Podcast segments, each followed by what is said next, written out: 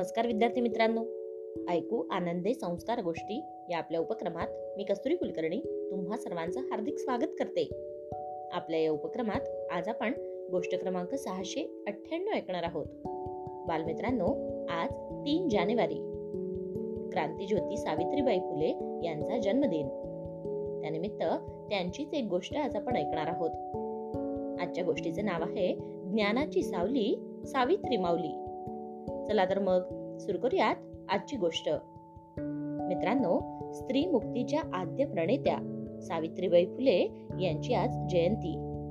देशातील पहिल्या महिला शिक्षिका व नंतर मुख्याध्यापिका म्हणून त्यांनी काम केले. स्त्री शिक्षणाबरोबरच सामाजिक आणि सांस्कृतिक जीवनात परिवर्तन आणण्यातही सावित्रीबाईंचा सिंहाचा वाटा होता. चला तर मग सावित्रीबाईंच्या जयंतीनिमित्त त्यांच्याबद्दलच जाणून घेऊयात काही महत्त्वाच्या गोष्टी. साताऱ्यातील नायगाव येथे खंडोजी नेवसे आणि लक्ष्मीबाई यांच्या पोटी तीन जानेवारी अठराशे एकतीस ला सावित्रीबाईंचा जन्म झाला. वयाच्या नवव्या वर्षी म्हणजे अठराशे चाळीसमध्ये त्यांचा ज्योतिबा फुले यांच्याशी विवाह झाला. लग्नानंतर एका वर्षातच ज्योतिबांनी त्यांना शिक्षण देण्यास सुरुवात केली. मुलींना शिकण्याची सोय नसल्याने सावित्रीबाईंनी घरीच शिकून नॉर्मल स्कूल छबिलदास वाडा पुणे येथे अंकगणित बाराखडी आणि इतर विषयांची परीक्षा दिली. त्यानंतर त्यांनी अठराशे पंचेचाळीस शेहेचाळीस ला तिसरी व अठराशे शेहेचाळीस सत्तेचाळीस ला चौथी. आणि नंतर दोन वर्षांचा कोर्स करून शिक्षकी पेशाचे ट्रेनिंग घेतले. अठराशे अठ्ठेचाळीसमध्ये भिडेवाड्यात भारतातील मुलींची पहिली शाळा त्यांनी सुरू केली. याच शाळेत सावित्रीबाईंनी प्रथम शिक्षिका आणि नंतर मुख्याध्यापिका म्हणून काम केले.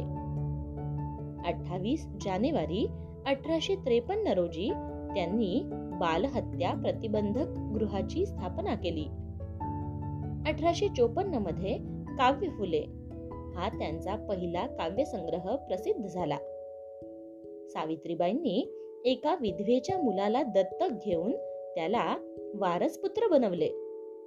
पुढे अठराशे चौऱ्याऐंशी ला यशवंतचा सत्यशोधक पद्धतीने विवाह लावून दिला.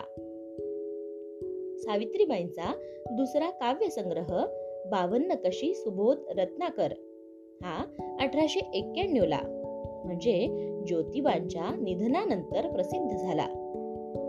ज्ञानदानाचे कार्य करायला सावित्रीबाई घराच्या बाहेर पडत असत. तेव्हा एक साडी पिशवीत घेत असे. कारण रस्त्याने जाताना लोक चिखल वा शेण त्यांच्यावर फेकून मारत असत. आणि मग शाळेत गेल्यावर त्यांना साडी बदलावी लागे. एका प्लेग झालेल्या मुलाची सेवा सुश्रूषा करताना त्यांना प्लेगची लागण झाली. आणि त्यातच दहा मार्च अठराशे सत्त्याण्णव रोजी सावित्रीबाईंचेही निधन झाले. मित्रांनो स्त्री शिक्षणाचे जे बीज सावित्रीबाईंनी त्यावेळेस लावले होते त्याचीच फळे आजची भारतीय महिला चाखत आहे. म्हणूनच शिक्षणाची ज्योत पेटवणाऱ्या या क्रांतीज्योती सावित्रीबाई फुले यांना वंदन करून आज आपण इथेच थांबूयात. आणि उद्या पुन्हा भेटूयात. अशाच एका छानशा गोष्टी सोबत आपल्याच लाडक्या उपक्रमात.